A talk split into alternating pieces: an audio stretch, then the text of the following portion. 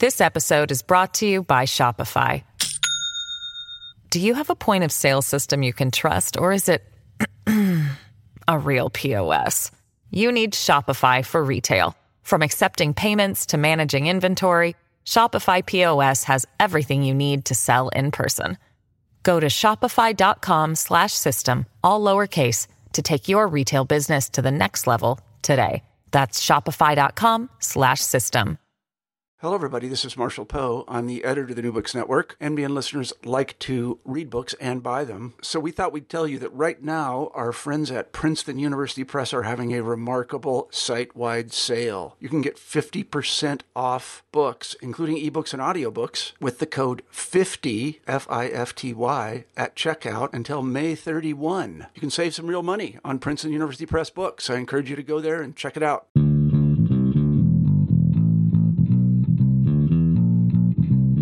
Hello, everyone, and welcome to the podcast. I'm Renee Garfinkel, your host on the New Books Network with the Van Leer Jerusalem series on ideas. We're delighted to have Einat Wilf and Adi Schwartz on the show today to talk about their bold and insightful new book, The War of Return. Adi Schwartz, Einat Wilf, welcome to the podcast. Thank you. Thank you for having us. Before we turn to the book, Tell us a little bit about your political and professional backgrounds. Einat, you served in the Israeli Knesset as a member of the Labor Party. How did you go from there to your current views on the Palestinian Israeli conflict? Uh, so uh, I grew up in uh, Jerusalem in Beit Kerem, and my uh, social and political environment was very much that of the Israeli left, of the Israeli Labor Party. And as a young adult, I very much uh, supported and adopted uh, the, those political views, which at the time, we're talking uh, kind of the end of the 80s, the early 90s, uh, became very much associated with a single idea the idea that uh, Israel has a path to peace based on land for peace. And uh, I experienced the 1990s really as a decade almost of euphoria. Uh, there was um, a general global euphoria with the end of the Soviet Union and the fall of the Berlin Wall and so many major developments. Uh, and certainly, I thought throughout the 1990s, I supported Oslo. I was very excited by the fact that Israel was signing the peace agreement with Jordan and very much supported um, Ehud Barak when he went 20 years ago to Camp David to sign a final peace agreement with the Palestinians. I think, like many Israelis of the peace camp at the time, I believed that this was it. Uh, peace was at hand. Uh, this was the global atmosphere. Uh, Israel is doing what it takes to make peace, which is handing over land. We negotiated with Syria over the Golan Heights, and uh, we were negotiating with the Palestinians over the future of the West Bank and Gaza. And when Ehud Barak put on the table the proposal for a Palestinian state in the West Bank and Gaza, no settlements, capital in East Jerusalem, many people forget how bold it was at the time. Uh, I fully supported it, and I very much expected uh, the Palestinians to say yes. Uh, this is what I was, I grew up to believe that the day that Israel will give the Palestinians a proposal for state in the West Bank and Gaza with the capital in East Jerusalem, they'll take it, take it with both hands. And when Arafat walks away and follows this up with this just murderous, bloody campaign of uh, blowing up entire families in our streets, um, I began to ask, with like many Israelis of the peace camp, what's going on? What did the Palestinians want? And when it repeated again with Abu Mazen, with uh, Olmert and Netanyahu, when they keep walking away from opportunities to have their own state, I, I asked a simple question What do they want? Because clearly it's not a state, it's not an end to the occupation, it's not the end of settlements. They could have had all of that several times over. And um, as I met with Palestinians and began to research the issue, I realized that it was hiding in plain sight. they were telling us all along what they wanted. We just didn't listen, or when we did listen, we didn't take it seriously. They told us, uh, like they say in all their demonstrations, from the river to the sea. They want this thing called the right of return, which uh, we'll talk about. But I realized that effectively, at no point throughout all these decades of negotiations, when I was being so euphoric and hopeful, they never had a vision for peace where the state of Israel is allowed to remain as the sovereign state of the Jewish people in any borders whatsoever. And this right. led me ultimately to write the book and to speak on this issue. Adi, you're a researcher by occupation, I understand. Uh, what what led to your interest in what has become your area of expertise? That is, refugees, both Palestinian and Jewish refugees who were expelled from Arab countries. So my career started out uh, in journalism. I worked uh, uh, with Haaretz newspaper for about ten years, from 1999 to 2009. And while not uh, directly involved in any of the discussions or the negotiations that Einat mentioned, uh, I was also under the impression uh, that the conflict is um, is uh, national or between two national groups uh, that wanted the same piece of land, and therefore it was natural, or at least uh, a reasonable way to solve it would be through uh, partitioning the land or making two country, two states, one Jewish and one Arab. And this is the reason why I also supported and thought reasonable both Barak's proposal, the Clinton parameters, and uh, the idea of a land for peace. This is what we were told for many years, uh, beginning in the 80s or even before, that this would be the solution uh, of the conflict. And as Einat mentioned, uh, when Ehud Barak tried it, it failed. Later on, when uh, Olmert tried it, it failed. And all through this decade of the, actually the first decade of the 21st century, we saw that this, this promise of land for peace simply doesn't work. And uh, I think that when things don't work more than once, uh, that's already not a coincidence. You have to ask yourself whether your assumptions, your basic assumptions, were correct. And I also started researching. This is this is when I started researching um, deeper aspects of the of the conflict, trying to understand what the Palestinians actually want. And um, to your question about the Jewish refugees, to see the atmosphere and the background, the historical background of relationship between Jews and Muslims. We can uh, go into that perhaps later. But I think that my conclusion is that while we thought that this is a conflict between two groups with the rights in the land, certain rights in the land, and then you kind of split the land somehow and find a border. I think that for the Palestinians, it's a very different vision. For the Palestinians, there's one group themselves, the Palestinians, who have all the rights. They're 100% right. This is their country. They see it as exclusively only an Arab and Muslim country. And the Jews have no rights here. The Jews are foreign, colonial, imperialist. They came here uh, only to kick out the Arabs, but they don't have their own connection to the land. And therefore, this is the, the, the vision of justice for the Arabs. They see it as Algerians fighting French occupation and not as two groups fighting with their own rights and merits over the land. And I think that when I understood this, this was a process of researching, reading, understanding. I understood that and saw how uh, uh, encapsulated this vision is in the idea of the return of the refugees. So, this I think symbolizes this is not just another aspect of the conflict. It's not a technical issue that can be solved, you know, put them here, put them there. No, it goes deeper, it touches Uh, upon the basic view of how the Palestinians view themselves, how they see justice, how they see the state of Israel. And until we touch this issue, we will never be able first to understand the conflict and second to see if we can solve it. Okay, that's very helpful. Let's start again at the beginning. So, in the light of what you both said, what does the title, The War of Return, mean?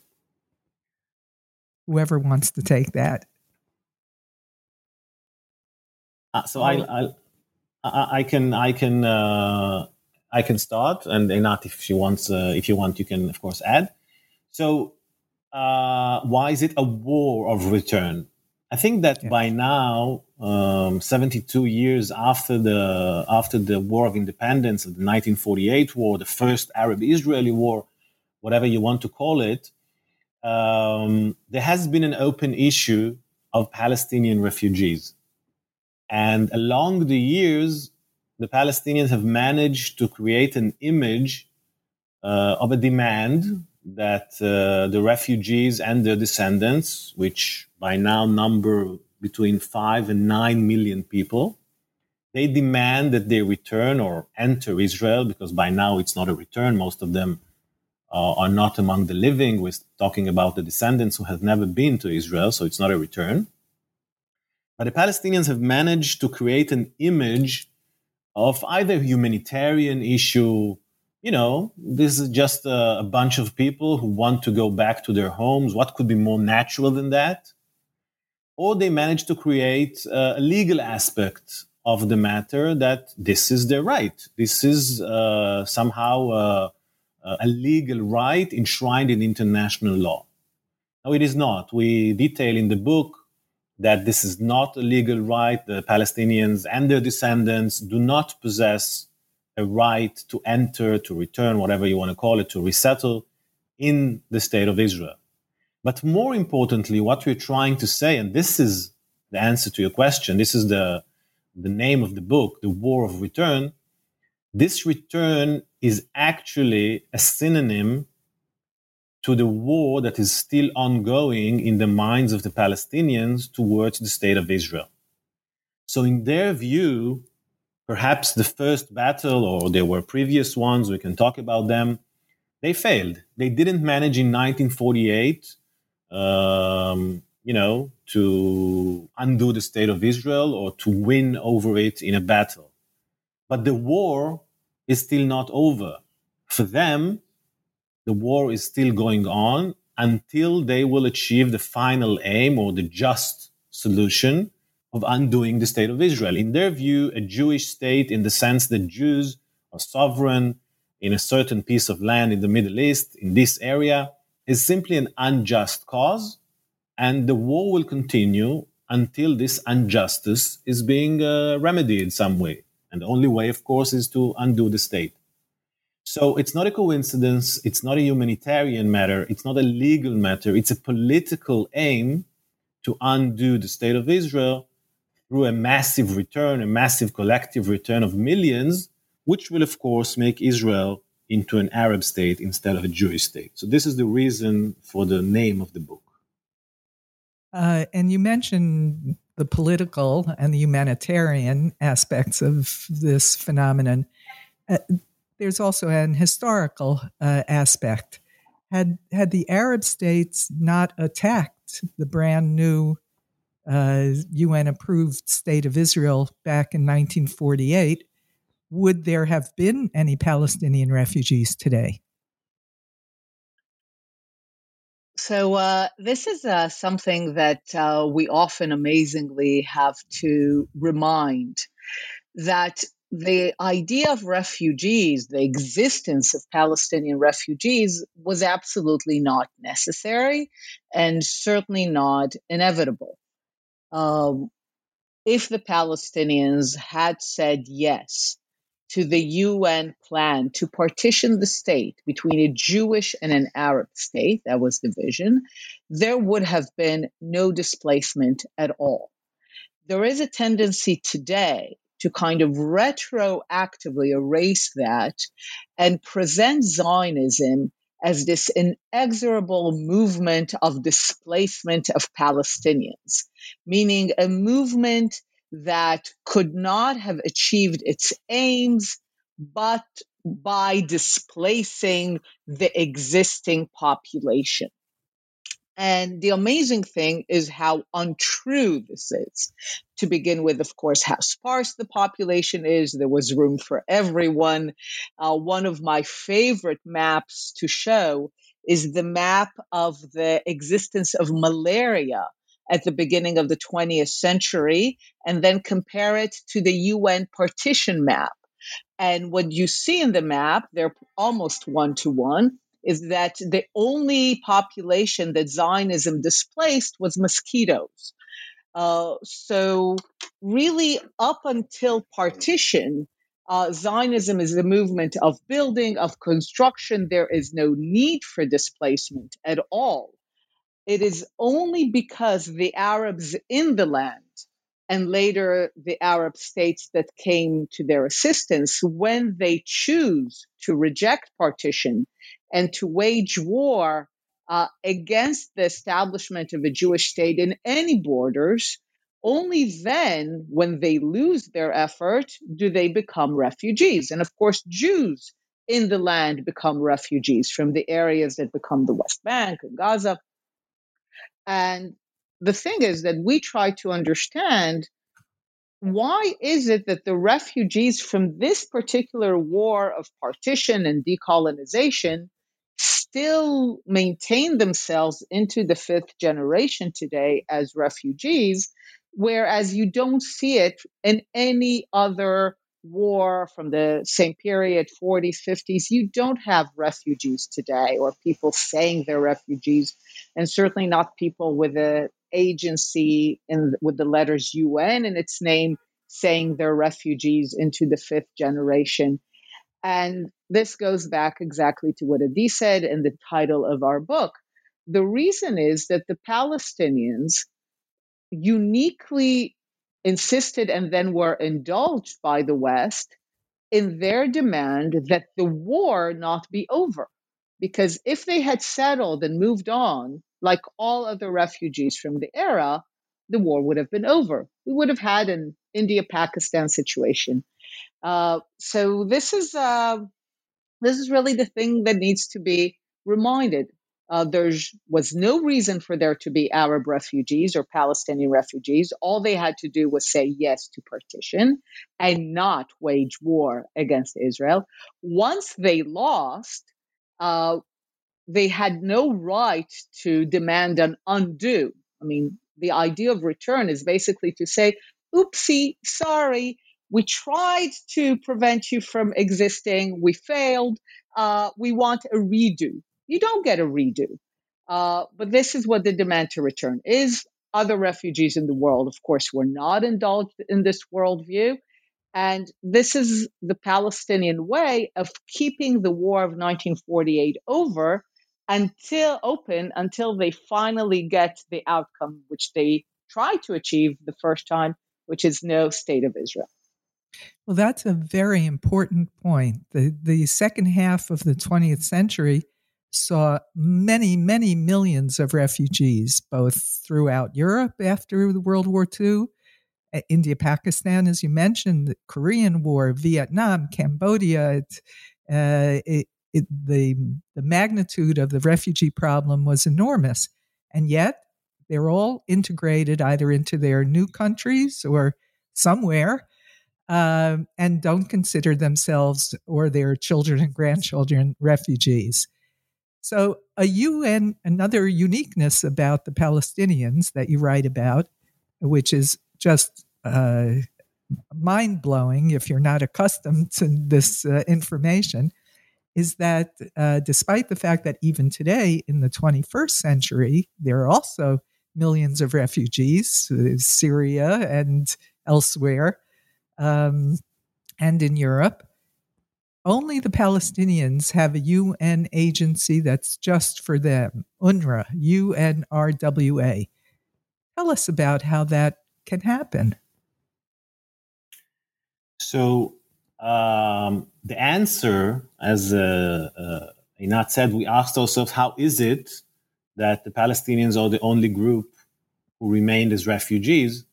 And the answer is that the Palestinians were, in fact, the only group um, that was indulged by the international community. mainly the West, because these were the funders and the establishers of exactly that same agency. Because the, the wish of refugees or former refugees to return to their homes or to return to their uh, houses and the land is, is, um, is normal, is universal. Many people wanted to return. Germans, 12 million Germans were, uh, uh, became refugees after World War II and they all wanted to return as well to Czechoslovakia, to Poland, etc. Uh, people in India and Pakistan wanted to return home. So the mere uh, desire to go back home is natural and is not unique to the Palestinians. What is unique is the way the international community treated them.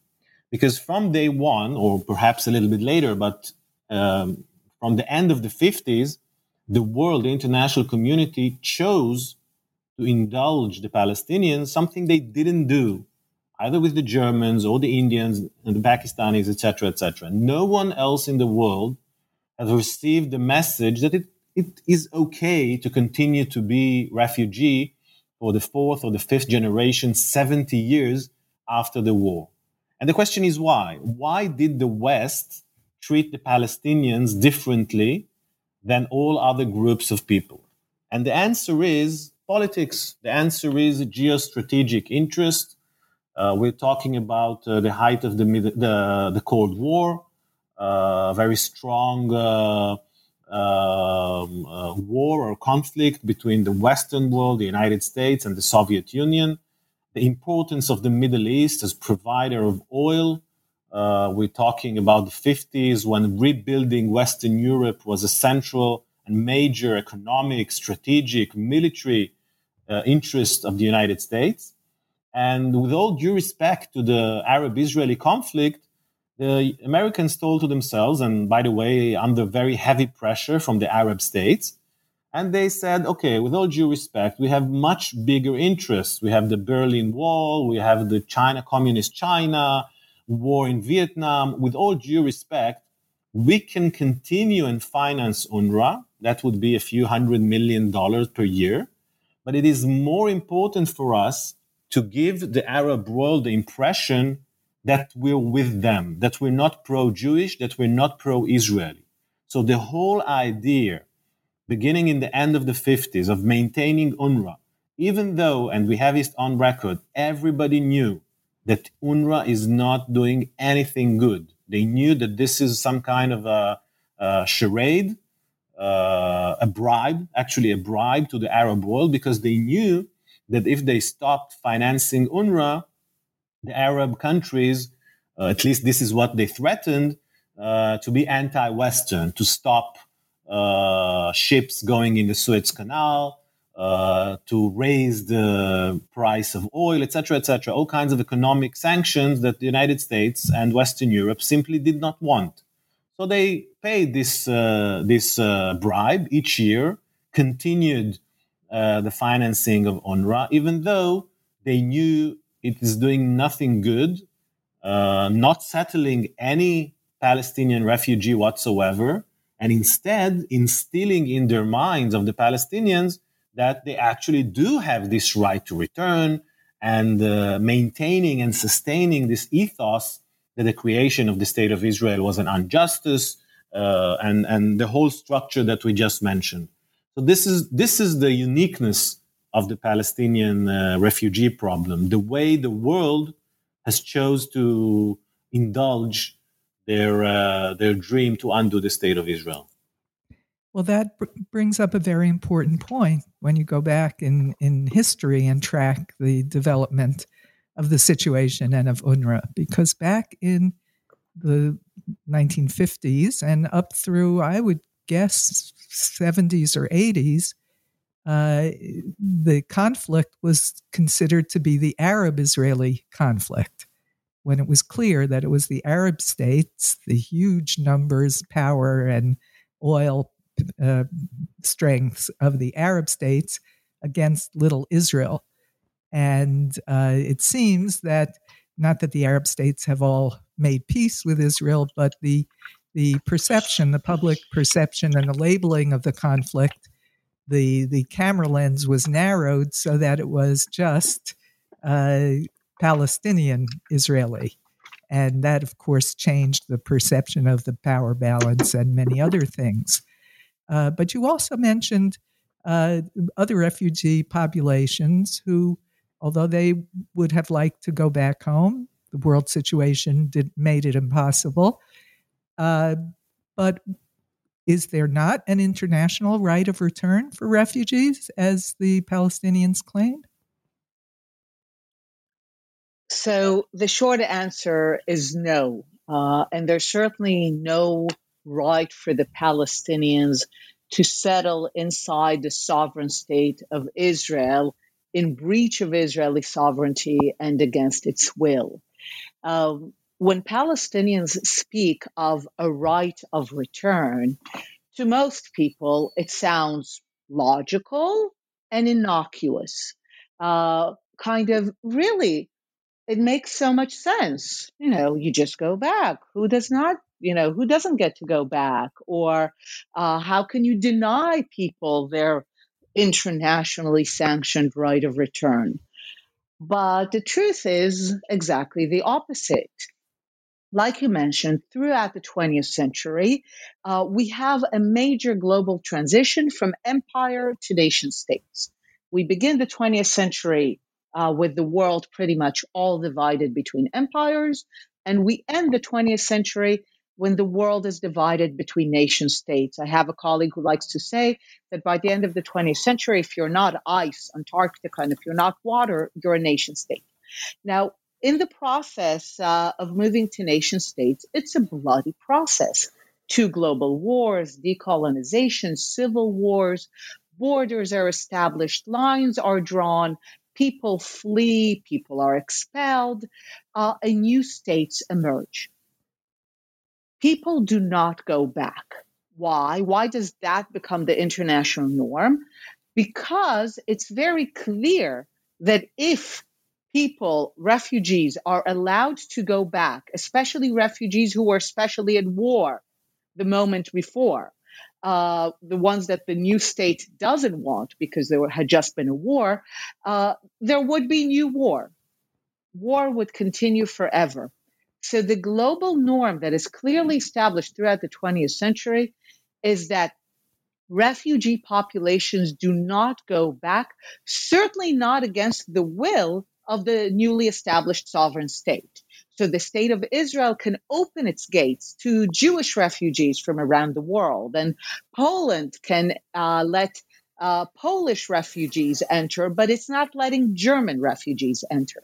So that is clearly the global norm, and Israel operates within that global norm. So there's no internationally sanctioned right of return for refugee populations into uh, sovereign states against their will. It just it doesn't exist.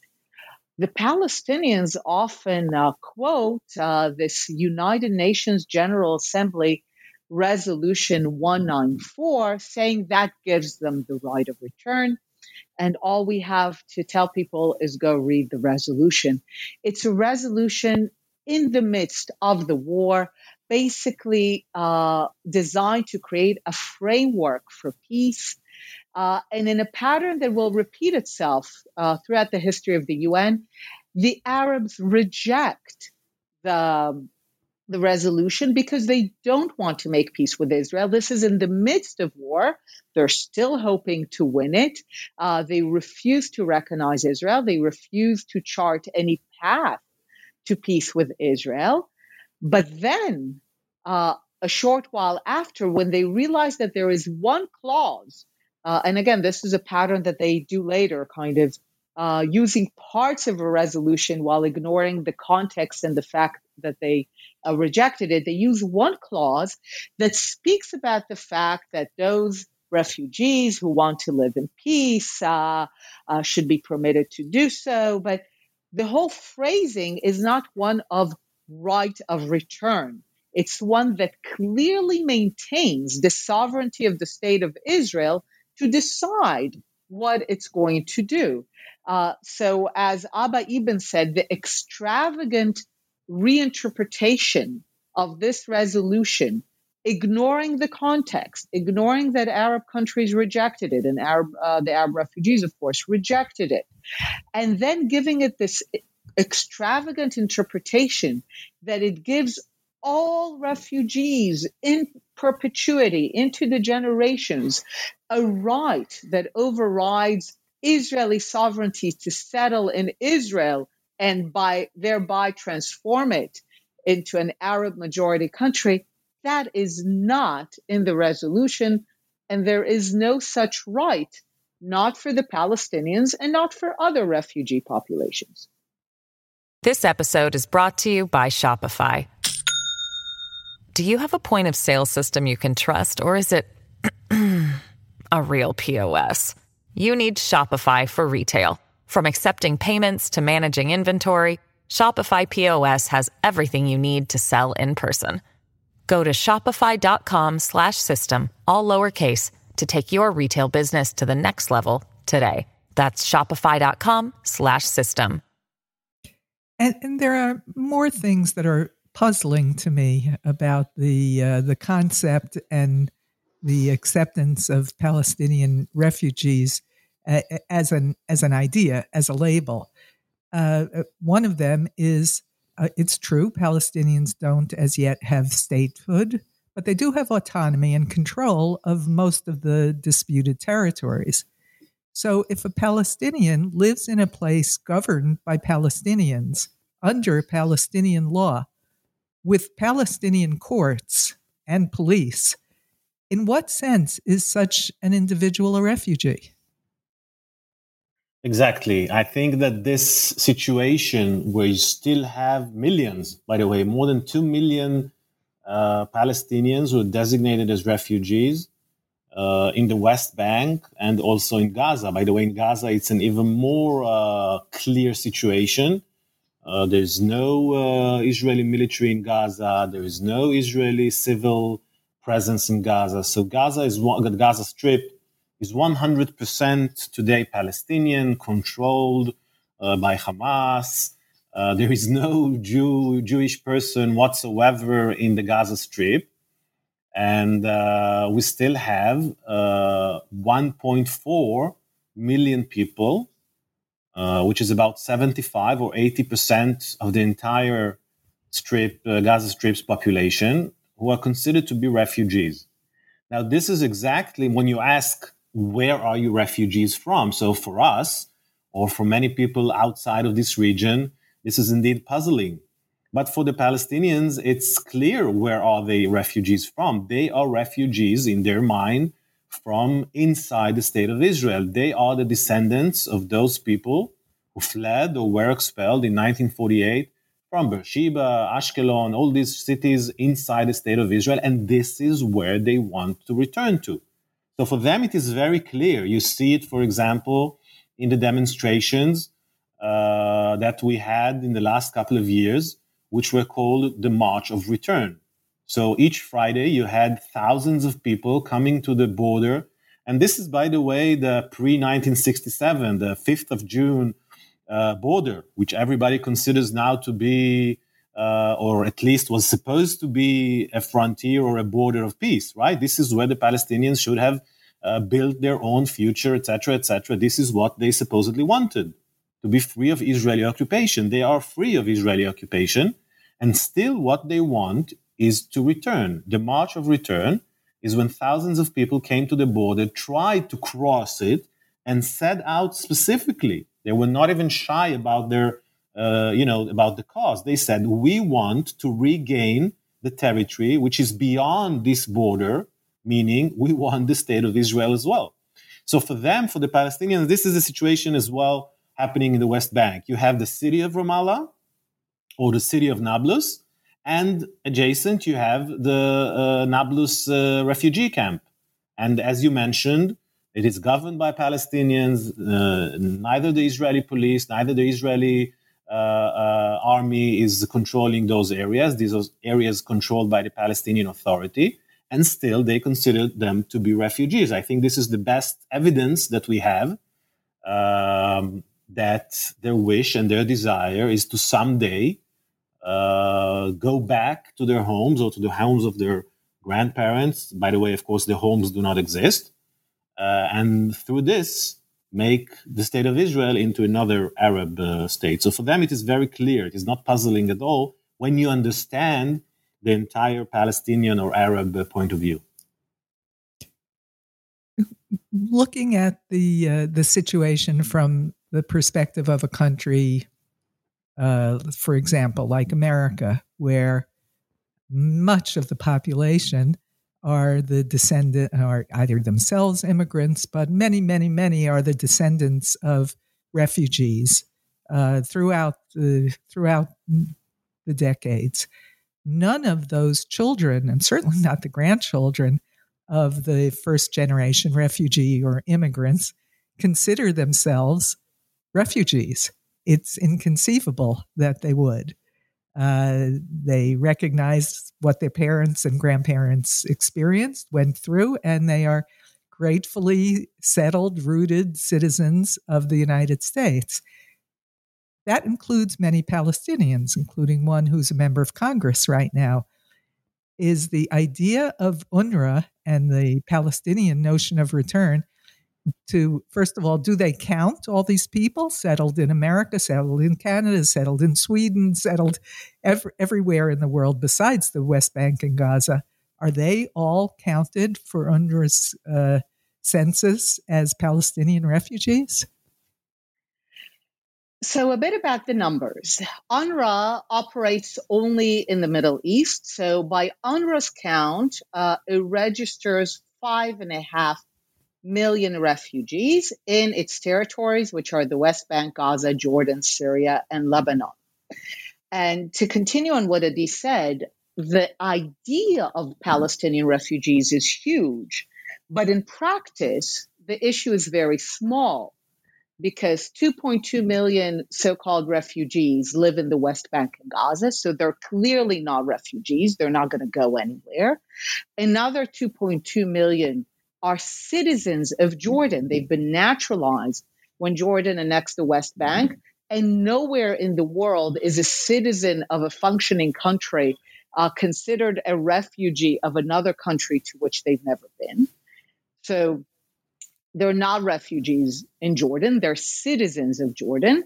And in Syria and Lebanon, where another million uh, exist, uh, most of them we know have left by now.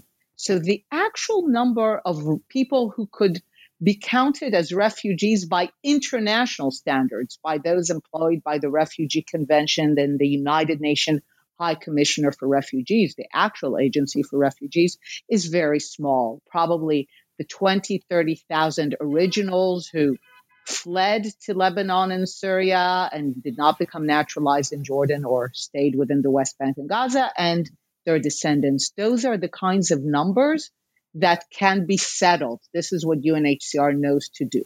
Now, the Palestinians themselves go beyond the official numbers of UNRWA, which are also wildly inflated, and they inflate them even further by counting everyone. Like you mentioned, citizens of Sweden, of Germany, of Canada, of the US as far as the Palestinians are concerned, uh, citizens of the United States, born in the United States, are still refugees from Palestine. Uh, and in that sense, I mean, it really gives you kind of the scope of the idea in their mind, uh, but also the fact that the reality is so far for that. They're actually the vast majority of those that the Palestinians claim to be refugees are not refugees. Not the citizens of Germany and Sweden and Canada and the US, not the citizens of Jordan, not the Palestinians living in the West Bank and Gaza. We actually have in practice very few Palestinian refugees, even though the idea that they are refugees is by far the biggest and the greatest in their mind. Let's turn to uh, another group of Middle Eastern refugees during the same time period, late 40s, early 50s. Uh, some 850,000 Jews were expelled or fled from Arab and North African countries during those times. why aren't they still refugees cared for by a UN agency of their own?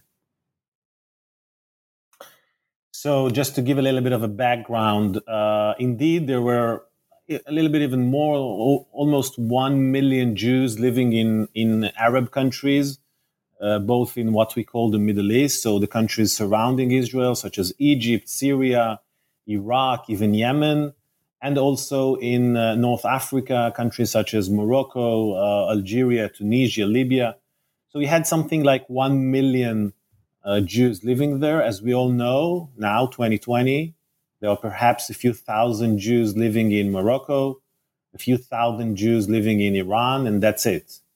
So 99% of this uh, uh, population, which predated Islam and Arab uh, conquest of this entire region, very old communities uh, in Babylonia and in Egypt are all gone.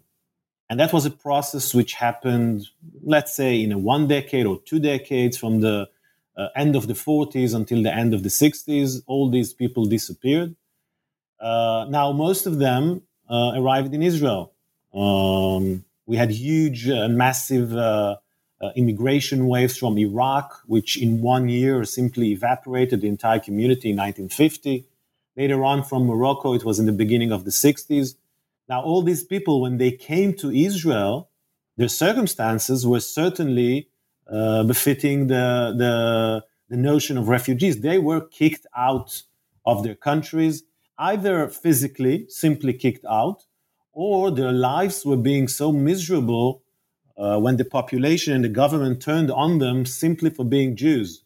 They were identified as Zionists, even though most people uh, were not Zionists, certainly not in the sense of political activism.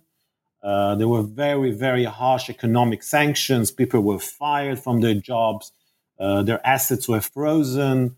And there were also some very physical attacks. So uh, synagogues were bombed, the Jewish markets were bombed, etc., etc., harassed. Um, so when they came to Israel, they were certainly in a situation of, uh, of being refugees. And the circumstances, by the way, in which they lived, what we call in Israel the ma'abarot, so those tents, those uh, huge um, um, uh, tent cities, uh, were very similar to what we imagine being in a refugee camp. People lived in poverty, uh, uh, without uh, stable homes, without fixed homes. But slowly, slowly, in a very natural situation, most of the world, except for the Palestinians, they, first of all, of course, became Israeli citizens and in that moment stop being refugees because as Einat just mentioned you cannot be a refugee and at the same time a citizen. And second they built their houses and uh, sorry they built their lives built their lives and anew created new families created new jobs. And uh, of course from the 50s you don't have jewish refugees in the state of israel.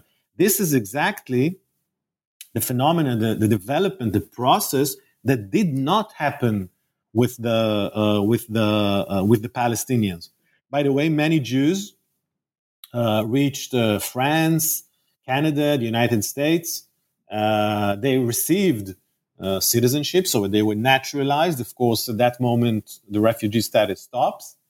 And again, they they try to flourish. They try to recreate their lives.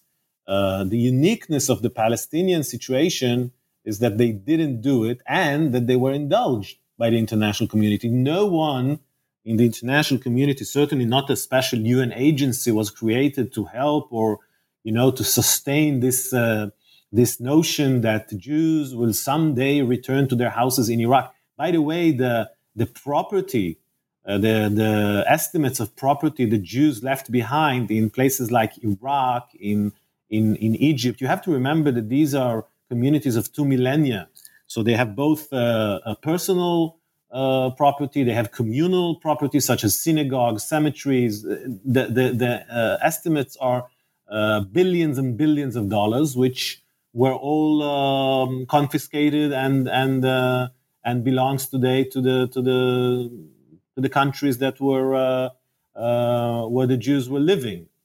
So indeed, you can see a, a huge asymmetry between the, the treatment of the world towards the Jews and the treatment of the world towards the Palestinians. your mentioning of the uh, Ma'abarot, the uh, tent, primitive tent cities that received the flood of uh, refugees into the new young country of Israel, reminds me of an observation once made to me by a UN employee who said, if you want to understand the difference between Palestinian refugees and real refugees, it is this refugees, real refugees, live in tents. They struggle to get clean water and food and medical care and the basics of life. Palestinian refugees have satellite dishes and internet connections in their houses. And that explained to her the difference in why one needs to be supported by the international community and the other really doesn't. Uh, but um, you you accuse the Western countries of of enabling or maintaining the situation uh, in part both because they co- uh, contributed money to UNRWA until recently, including the United States, but they no longer do that.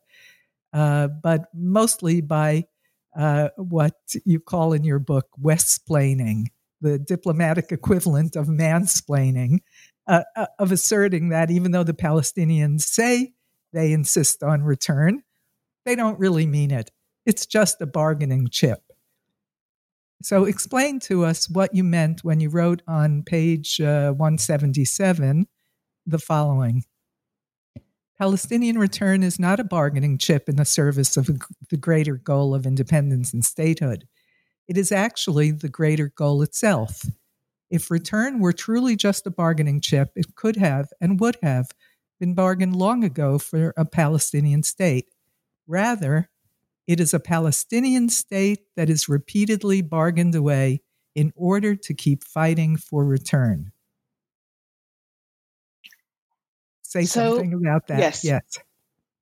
So this is this is exactly it, and this is, by the way, uh, where we started our conversation, where Adi and I uh, saw the Palestinians walk away from clear and distinct opportunities to have a state and wondered what was going on. Because certainly by people who were involved in the issues and negotiators, the reigning assumption throughout the 1990s that the issue of refugees is a marginal issue, that the idea of the right of return is a bargaining chip, uh, often presented as the only bargaining chip because Israel has real assets. Israel controls the territory. That's an actual asset.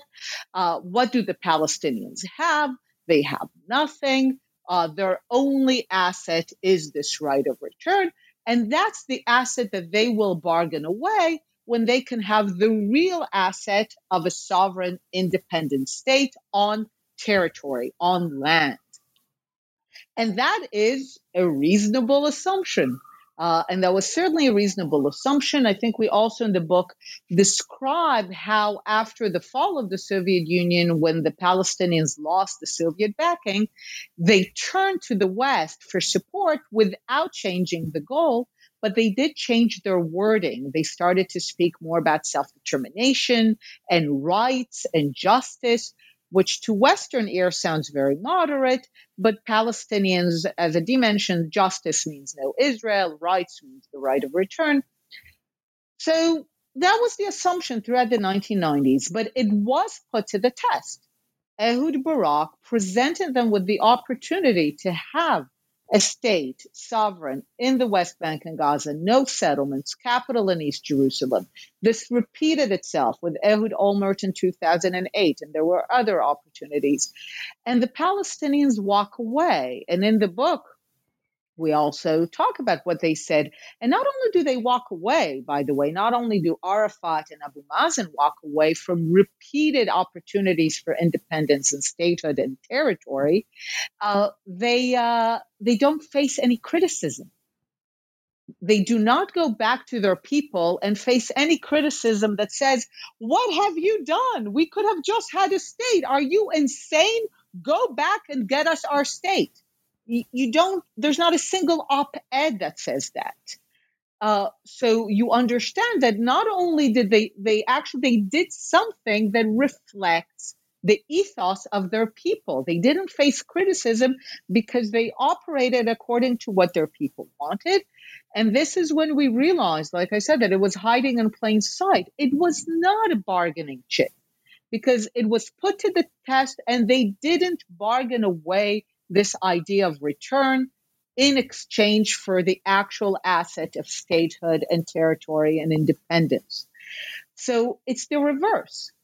Palestinians have never, not for a single minute, wanted a state in the West Bank and Gaza, or for that matter, in half of the territory in 1947, if having their own state would have meant that the other territory would belong to the Jewish people. As long as this was the price, they have repeatedly opted to say no and to keep fighting, to keep fighting until this is, for them, no longer the price, until they have Palestine from the river to the sea and no longer have to divide it or share it with the Jewish people. So by now, if in the 1990s we could have believed that it's a bargaining chip, once it was repeatedly put to the test, and the Palestinians have clearly made a conscious choice to reject statehood in order to keep the idea of return and from the river to the sea, we need to come to terms with the reality that this is what they want. And we need to ultimately change that reality in our view. But this is the reality that we face right now and have always faced, actually. Uh, two years ago, in 2018, the Swiss foreign minister observed that although it may once have been useful, uh, UNRWA provides ammunition to continue the conflict. That's a quote. And he continued by supporting UNRWA, we are keeping the conflict alive. Did anyone pay attention to him at the time? Uh, that's a very good question. So, from time to time, you have, um, I think, uh, mainly when new people come to the to their jobs and look around and start asking, you know, the um, classical questions of why are we supporting this uh, this agency? It, it's doing nothing good. Uh, it has no logic in it, and uh, we should stop doing it. So I think this was the case of the of the uh, of the Swiss uh, foreign minister. And the problem is that, uh, on the other hand, you have so many establishments already involved in this. So you have the foreign secretaries and the state departments and uh, uh, you know the security establishment. So many establishments which are uh, embedded in this, and it, it gives the impression that UNRWA uh, is like the sun. You know, it, it will uh, it will uh, uh, rise tomorrow in the in the east as well. So this was, by the way, also the case of, of Donald Trump. I think he very very intuitively felt that it makes no sense 70 years after a war to sustain an agency which only adds uh, refugees to their lists every year. So, of course, uh, uh, you know, you, you, you, get what you're paying for. You, you, you pay for more refugees, then you get more refugees. So I think very intuitively Donald Trump understood it. It wasn't easy for the United States to stop funding UNRWA because, again, you had the State Department and the Pentagon and all these analysts and, you know, all these, uh, in 70 years, this uh, infrastructure of UNRWA has become part of the UN uh, establishment, and uh, there's also um, connections with the Israeli establishment. So it has become part of, of, of, of the natural life of the area. And um, I do think that uh, um, with the right diplomatic efforts, uh, a very clear uh, way can be found to stop financing UNRWA, to close down this agency. I mean, the the, uh, the foreign minister was uh, absolutely right in his assessment, and um, uh, political decisions should follow this assessment. Uh, if the European Union or any other country really wishes uh, to um, uh, help the Palestinian education system, because this is what UNRWA is. UNRWA is basically schools and clinics. Uh, it has nothing to do and, and should not have any political dimension or any connection to a refugee status or the status of where are you going to be a citizen.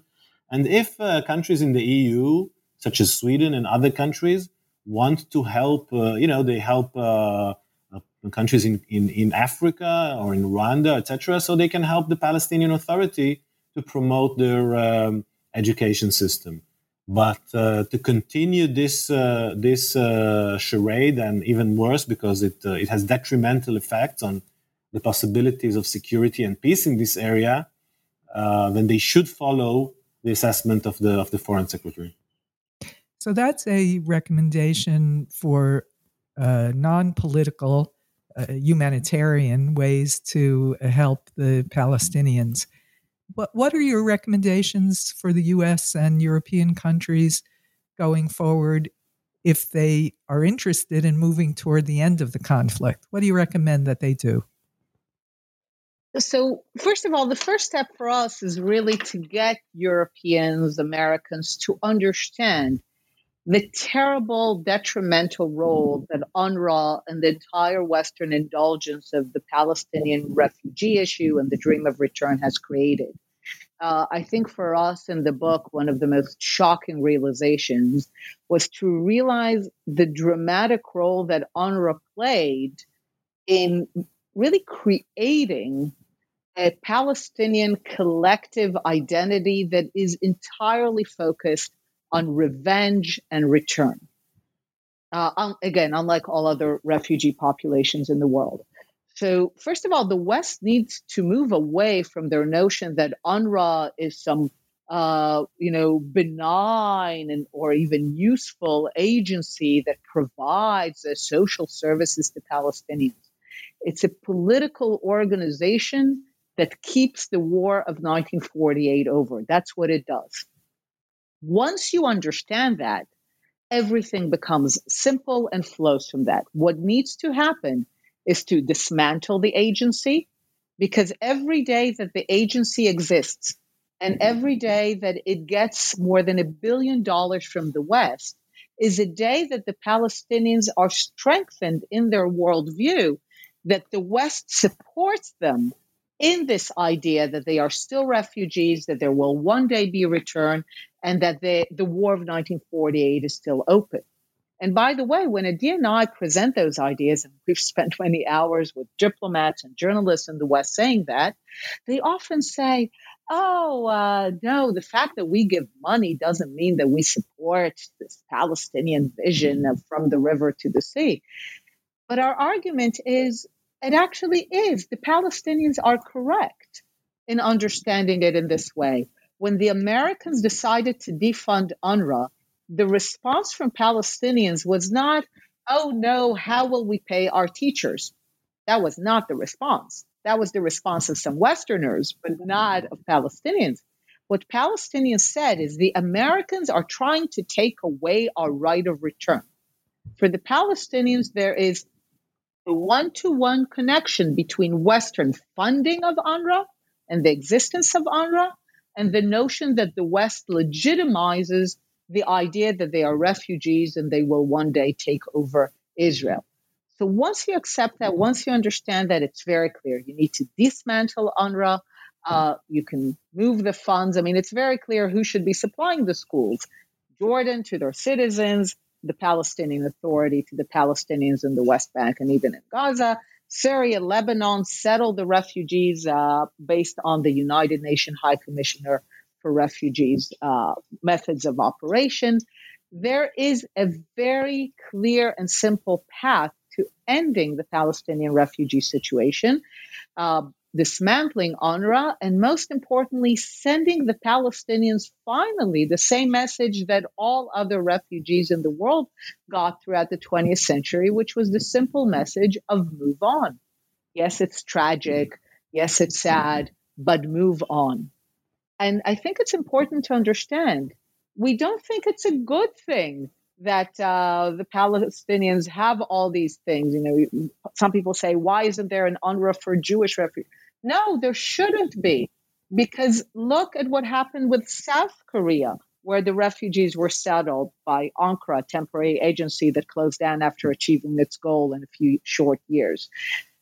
the Palestinians could have been South Korea. Look at Germany. Look at, I mean, if all people in the world would have been indulged like the Palestinians, the world would have been in constant war. So if we want to end the war, uh, I mean, if we want to have peace, we must end the war. It's a very banal idea. We must end this war. And once the Palestinians recognize that the war of 1948 is over and that the state of Israel is here to stay, at least in some borders, then we can finally move towards making peace and hacking out the details of how exactly we're going to divide the land and where the border is going to pass. But those are the details that we can only negotiate once the war is over. And that's what we want the West to do stop fueling the war, because that's what you've been doing for 70 years. Well, Einat and Adi, you've given us your time and a great deal to think about. Before you go, tell us what you're working on now. So uh, I'm pursuing my um, PhD dissertation. I'm working on my PhD. Um, I'm writing on uh, issues of conflict resolution. it's not that far from from our topic. I'm writing about uh, theoretical aspects of conflict resolution and how do relate how do they relate to the um, to the Palestinian-Israeli conflict. I hope to finish it in the next year or so, um, and then we'll see. But for now, this is my main uh, my main work. Well, good luck with that. Thank what you. about you, Einat? So I you... continue. Uh, I joke that these days I do three things. Uh, I think, I talk, and I write. So I mm-hmm. continue to do that mostly in issues relating to Israel and Zionism. Together, we now have our book being translated into Arabic because we think there are very interesting changes in the Arab world that would lead to an openness to the messages in the book. Uh, and uh, that's definitely one of the most interesting things I think we're working on how to ultimately, in order to have peace between Israel and the Arab world and even the Islamic world more broadly, how do we uh, bring the message that the Jewish people are indigenous to the land, that we're not foreigners, we're not crusaders, we're not the French in Algeria, we truly belong here, and how we promote this message in the Arab world that peace is based on the Arab and ultimately Islamic recognition that we belong here. Well, that's wonderful. I wish you great success uh, in achieving those goals. Thank you both for your important work and for being on the show today. And thanks to our researcher, Bela Pasikov. Bye bye now. Take care.